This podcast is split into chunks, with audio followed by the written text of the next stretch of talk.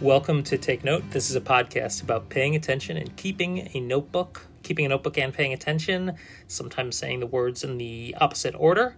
My name is Adam. I am here with my friend Ted, who is there. How are you doing there, Ted? Hello, Adam. I'm good. That you uncovered my motivational technique number 17. If you say things in a different order, I just do a ... in the book. I do an ellipses. Oh, I love it. I let the reader figure it out. Ted, so presumably in the previous week or so, you've written something in your notebook, and I think this would be a good time to talk about it. So I'm going to ask you, what do you got? All right. Well, I'm crossing over from notebook to notebook, so I'm finishing up my Dapper Notes Playground Edition, which is delightful. And I've been writing in my Field Notes Insubordinate Leap of Faith issue that Aaron Draplin put together. This is the orange one with his shelves of LPs in the sort of screen print style design. Been enjoying that. Got to use a heavy pen on this relatively dark orange grid. That man does not care about dark lines. Tell you what, I feel like he just writes in Sharpie. Yeah. Has no sensitivity for a writing instrument with a light touch. Anyway. Okay, first, what do you got? Got to spend a lot of time with my aunt and uncle in San Francisco. It's a delight. And my cousin as well, her husband and their 4-year-old child. And I was talking to my uncle Mark about the good old days, and he was describing how the vice principals in his school used to paddle the children. Maybe it was middle school or something, but they would paddle the kids for gambling on quarters. And he said, "I'll tell you, man, a quarter was a quarter in '64. Quarter was a quarter in '64. Well, you got your next tattoo, buddy. What do you got, Adam? All right. I got this one. There's a kid walking out of the elementary school as I'm walking in, and he looks up to his mother and he says, "I thought I was advanced."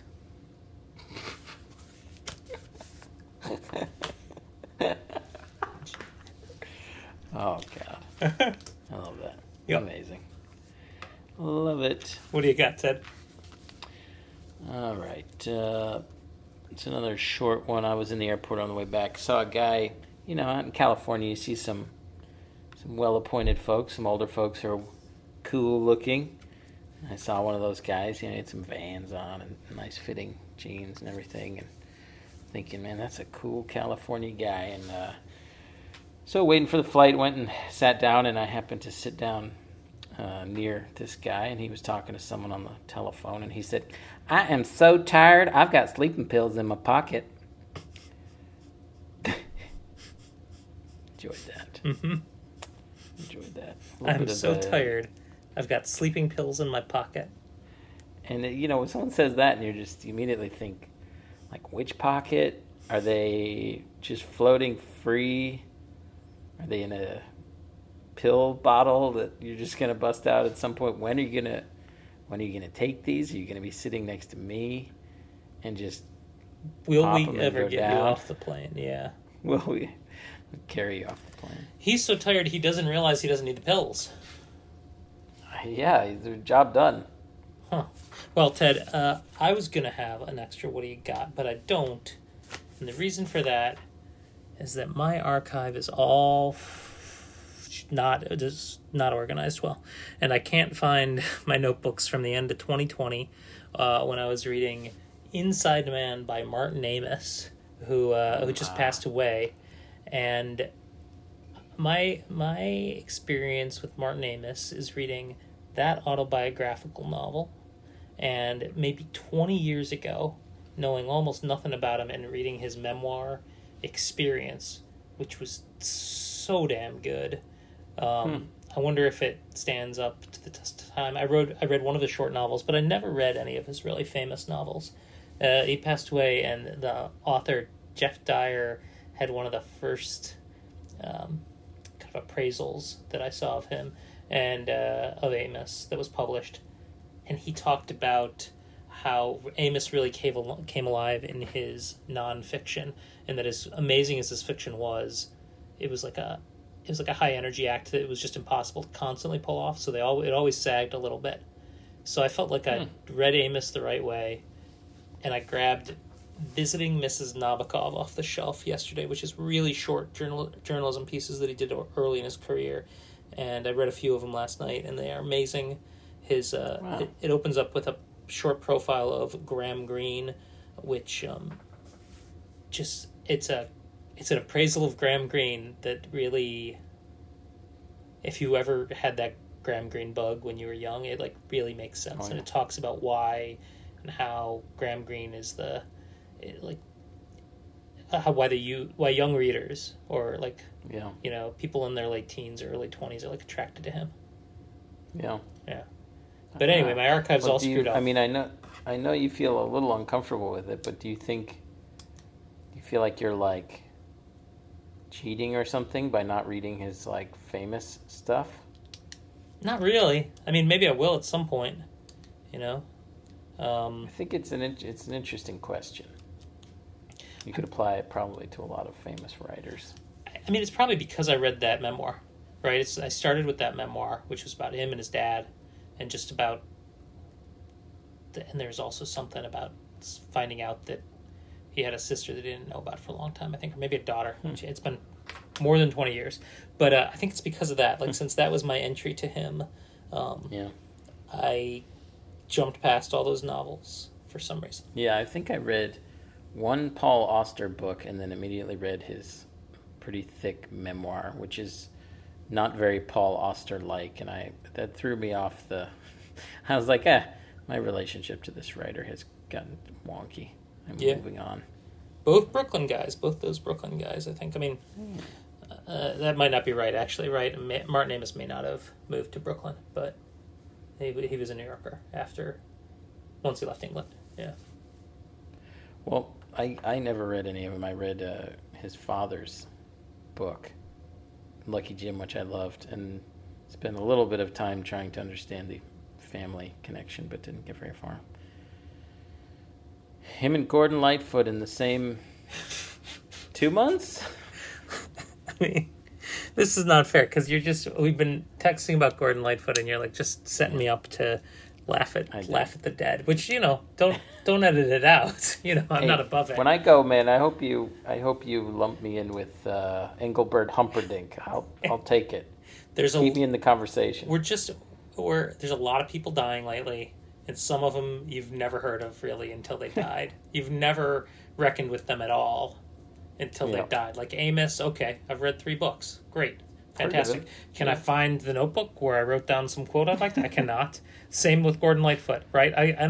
The archive is so screwed up that I end up with the same thing with Gordon Lightfoot as Martin Amis, even though one I spent a little mental time on. Now, I'm gonna prod you a little bit because you're behaving in a manner that suggests that your archive exists solely for the purpose of looking up people once they pass away. That can't possibly be true. No, it's not. I don't think you've optimized for that purpose, and yet your expectations are quite high. I just thought I could find the late 2020 books. I thought I'd cross-reference Goodreads with the late 2020 books. Couldn't. Discovered that for some period in the 2020s and 2021s, I stopped writing the list of books on the last page of my notebook, which I, as readers of the blog will know, it's what I always do on my notebooks. It's what I'm known for. It's very upsetting to me. This happened just before we recorded. Who am I to even record a stationary podcast? Maybe you have some more legitimate stationary topics for us to discuss. Well, I went on some stationary adventures on my trip to San Francisco to the best of my ability. Thank goodness. Weaving it in between, you know, a conference here, lots of family time there. Maybe I'll run down a few of the highlights. So first thing I did was found the Kinokuniya store, which is in Japantown, which I think is really called that. I hope so, buddy. I don't believe I've heard that usage before, but I think it's true. I think I read it on a sign. I didn't make that up. Great. If I go back, I'm going to stay there because it's an awesome neighborhood. But I was there's a Kinokuniya in a sort of a funky little shopping center that had like an armed guard at the front of it, which I don't know, tells you a little something about the dynamic. But like manga theft is rampant, Ted. But so it took a little doing to find it. I kind of went around the wrong way and couldn't open a door, and then had to go to the interior shopping mall of this place. Were you in a Haruki Murakami novel? It felt slightly like it for a few minutes until I finally got on the right track. Now, I don't know if I caught every corner of this Kinokuniya, but I did not find like a pen section. Or like a real true notebook section. I don't know if it's just heavy on the bookstore component. There were a gajillion books and magazines and all the rest, and it was fun to browse around. But I mean, and maybe I just missed it. Maybe I just didn't get to the right corner of it. But I actually kind of whiffed on stationery at the Kinokuniya. I did pick up a Japanese magazine concerned mostly with limited edition Nike sneakers for my 8-year-old son. Nice. That's really cool. A cat holding a croissant, little statue for my daughter. And so grabbed a few things, enjoyed myself, got some stickers, looked around a lot. But was a little let down about the stationery. Again, I suppose I didn't cover every square foot of the 2-story store. It was a cool store. But I had to make my way. Let's see, then another day I was having coffee in the morning and I looked across the street, and what did I see? A Lamy flagship store. Oh, cool. Down on Market Street downtown, like pretty fancy address, I would say, not far from the SF MoMA. And I thought to myself, well, I need to go there. So the next day I went there. And it was interesting. So first I tried to open the door. Had to ring the doorbell. And was welcomed very cordially and kindly into possibly the smallest store I've ever been in. It was very small. And there were two delightful staff members who were just ready to talk Lamy pens. Far more than I was ready to talk Lamy pens, but I gathered myself and did you get a Lamy Tipo? I think I already have one of those, actually. Okay. They're great. Do you have one? Yeah, I think I'm holding one, if I've got the name right. That's the one that's the click pen? Yeah, it's one of the greatest click mechanisms I've ever used. Yep. So I was felt pretty baller being like, oh, I've got one of those already.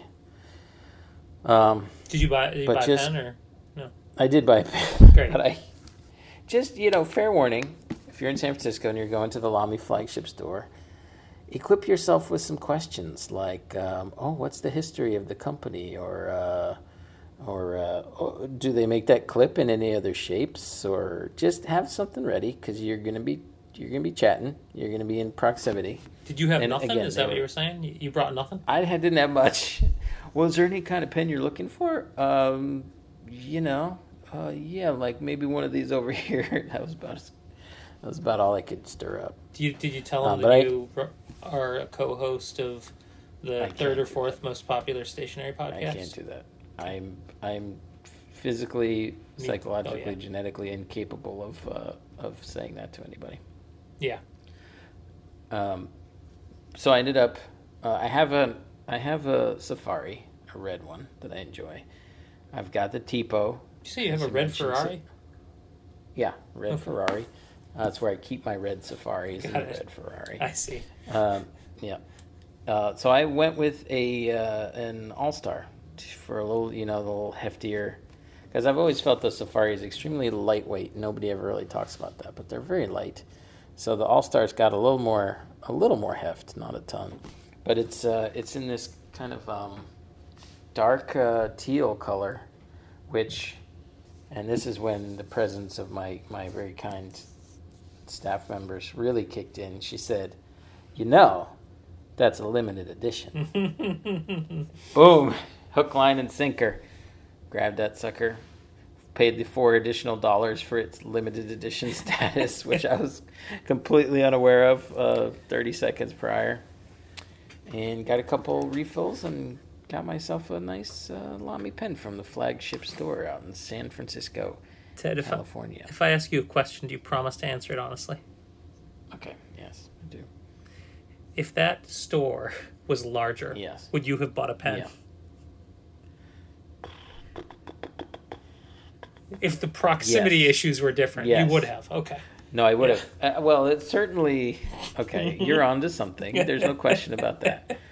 But I think, I really think that I've had the Safari for a long time, and the lightweightness has always been something I've thought about. So I think I really would have been, you know, too intrigued with a little bit more heaviness to avoid it. But what I also did, I have a Safari. The Safari is a fountain pen. I got a rollerball, which is not something I'm not usually like a... Not something nice you wanted. Rollerball. But you bought the wrong thing. It's not something I wanted. Okay. But it's something I don't usually go for the rollerball, but I didn't really want another Lamy fountain pen. Yeah. So did I feel pressured? Yes.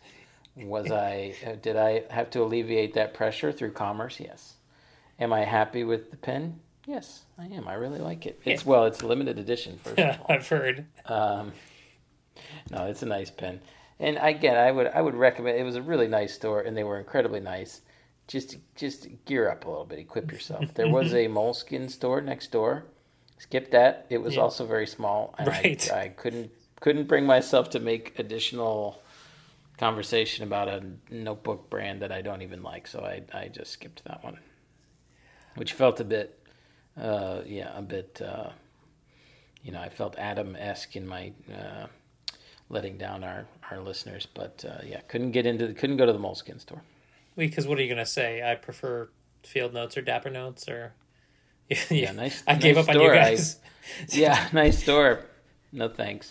You're all very nice. They probably, knowing them, they probably had some cool displays or something. Oh, yeah. And I actually do own Moleskines right now, but I've found them all at the thrift store, which is, I guess that would be a good topic of conversation. People give away your products unused all the time. So the final sort of adventure destination was City Lights bookstore, which, many probably know, some might not know, is a... the Beat Generation goes back. Lawrence Ferlinghetti, the owner, and now that I think of it, I've got another. You know what you could categorize as a "What do you got?" This was typed furiously on my phone as I shopped at the City Lights bookstore, which is, there's an aura about the place. It's one imagines something of a pilgrimage for many people. So that's kind of the backstory. But I'm gonna just read this really quick. Okay, so I'm sitting there shopping, and a woman, I was nearish to the front where there was a delightful, helpful employee working. A woman comes in, fairly conventional looking, says, "Oh, where's the nearest public restroom?" Oh, employee said, "Oh, it's up the street. We don't have one. Sorry, maybe try the cafe." "I just drove from Austin to come here. I was one of the people who supported you during the pandemic." "Oh, thank you. That's amazing. I really, really appreciate that. Well, welcome to the store. Can you tell the owner I said that?" Said what?" "That story I just told you, for sentimental purposes." "Can you give me the email address of the owner?" The owner died 3 years ago." "Yeah, I meant the people that replaced the owner. I know the owner died 3 years ago. I'll just email the owner. Can you give me their email?" At that point, I faded out. I couldn't take it anymore. And then again, I was near the register doing whatever, and she returns and says to them, "Do you have a poetry section?" He said, "Oh yeah, it's up the stairs. Go to the right." And she said, "I'll just get this." and scene. Didn't even go to the poetry section. Didn't go to the bathroom either, huh? Well, let's hope not. Let's hope not. It was really something. According to her, she drove 14 straight hours from Austin to get there. Amazing. Manufacturing sentiment. I really just thought, this is what you get for working in like a pilgrimage site. Right. People get to know, the mirror of these places, and they see their own reflection in them. They're everybody's a little too excited to be there, but too excited. And it's good to be excited. Was it was also just a really nice bookstore, and they were one of the employees was talking to another one, kind of up on the second level, but you could hear every word crystal clear. But he was articulate and funny, and he was describing his trip to New Orleans, and the charms of the city and some of the history and the swamp tour that he went on with the alligators and the whole bit. So that was delightful. Can I ask you a question about the store? Sure. Was the door difficult to open, or did you have trouble finding it in any way? Like the other two places? No, nope. In no way, shape, or form. They let me right on in, which maybe was their mistake. Well, it's like the rule of thirds, right? Yeah. I mean, based on what I witnessed, she might have yanked on the door and then decided that it was closed and moved on her way or something. But hey, joke's on them.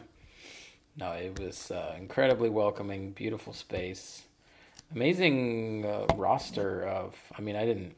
Not that I knew the books per se, but City Lights Publishing has many, many titles. I didn't realize it was that substantial. Well, I read two books on this trip as well, which is one of my... I love a work trip. I get a lot of reading done. But I read The Real Work, ironically, by Adam Gopnik. And The Death of Ivan Ilyich by Leo Tolstoy. You should see Tolstoy in Tar. Have you seen Tar? Tolstoy's in Tar? Oh, Gopnik. Sorry, mixed him up. Gopnik's in Tar. Plays himself. Tolstoy plays himself. Have you not seen Tar? No, yeah. I mean, I think I looked for it, but it was not on any of the streaming services for free anymore. Banshees of Inisherin, you see that one? I saw that one. I feel like we've talked about. Okay, that's the one I feel like I've talked about with everybody. Those are the two best movies last year. Anyway, go on. You read a couple books. I apologize. No, they were when you said Gopnik. The Gopnik was just primo Gopnik. If you're a Gopnikian, then he delivered exactly what you would expect from himself. Is it fair to say that Tolstoy was primo Tolstoy? I think it was primo Tolstoy, man. It felt pretty primo.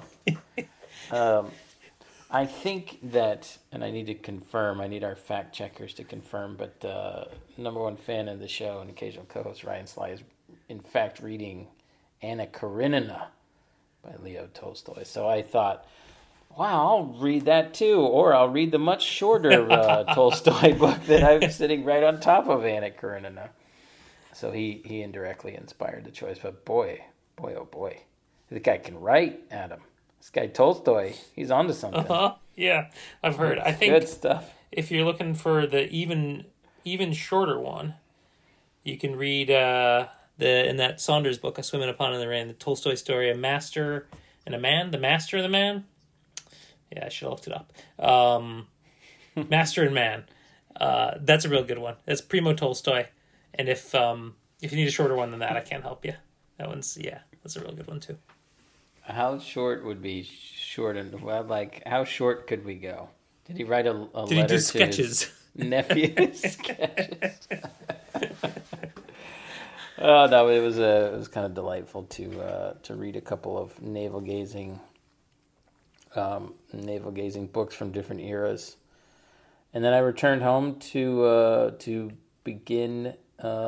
Book 3 of the Napolitano series from Elena Ferrante. It's time. Summer's here. It's time for my annual reading of the next book in the Ferrante series. So I'm currently getting geared up to dive into that world. So lots of literature.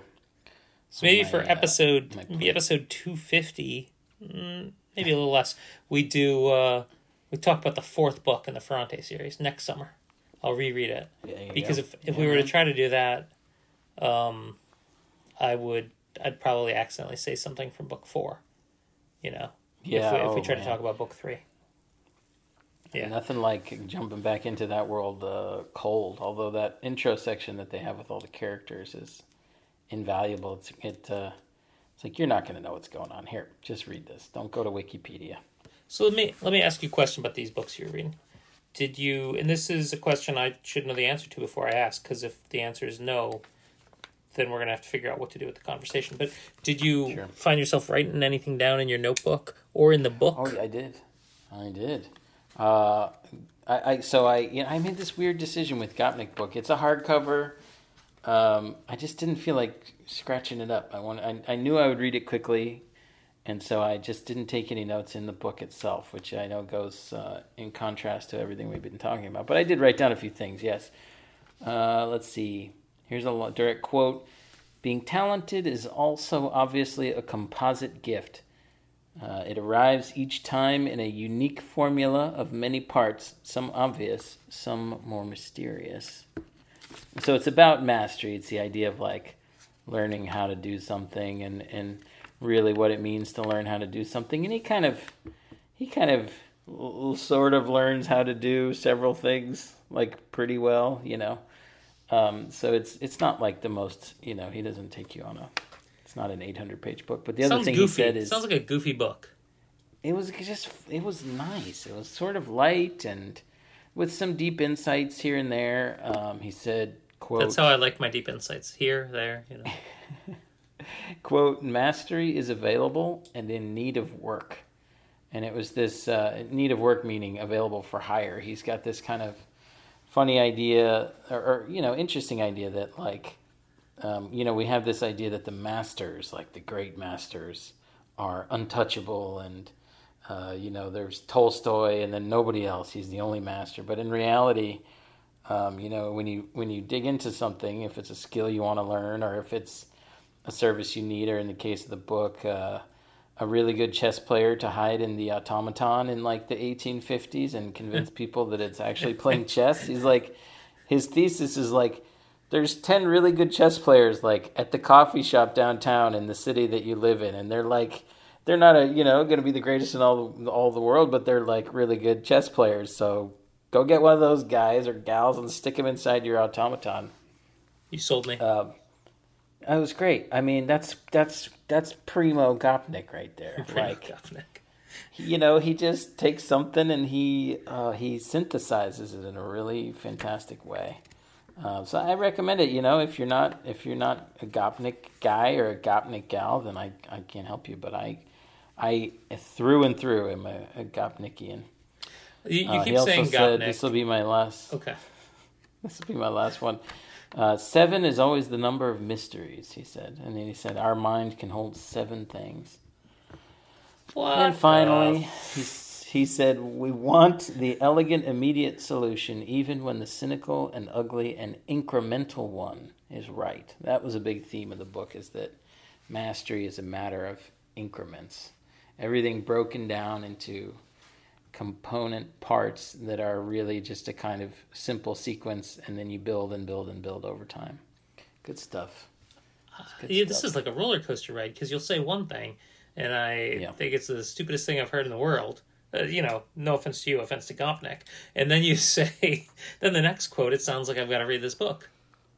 I wish we could talk about it, but one of my 7 just got bumped off and replaced by another one, so I have no idea. I have no idea what you're talking about. Let's do this again next week, Adam. What do you say? Sounds great, Ted. Let's do it in a very small room where we're in close proximity to one another and where I can, convince you to buy something you don't really need. Well, I can assure you that my back will be turned towards you half the time in order to look at the merchandise, even while you're trying to talk to me. So sounds ideal. Look forward to it. Check us out on the internet at takenote.space. You can find all kinds of links to our newsletter there. It's good times, to our Patreon if you want to support the show. We'd really appreciate it. some blog content you can dig into there, old episodes, the whole bit. And you can email us too. Send us an email at takenotecentral@gmail.com. We look forward to hearing from you. And in the meantime, please do take care.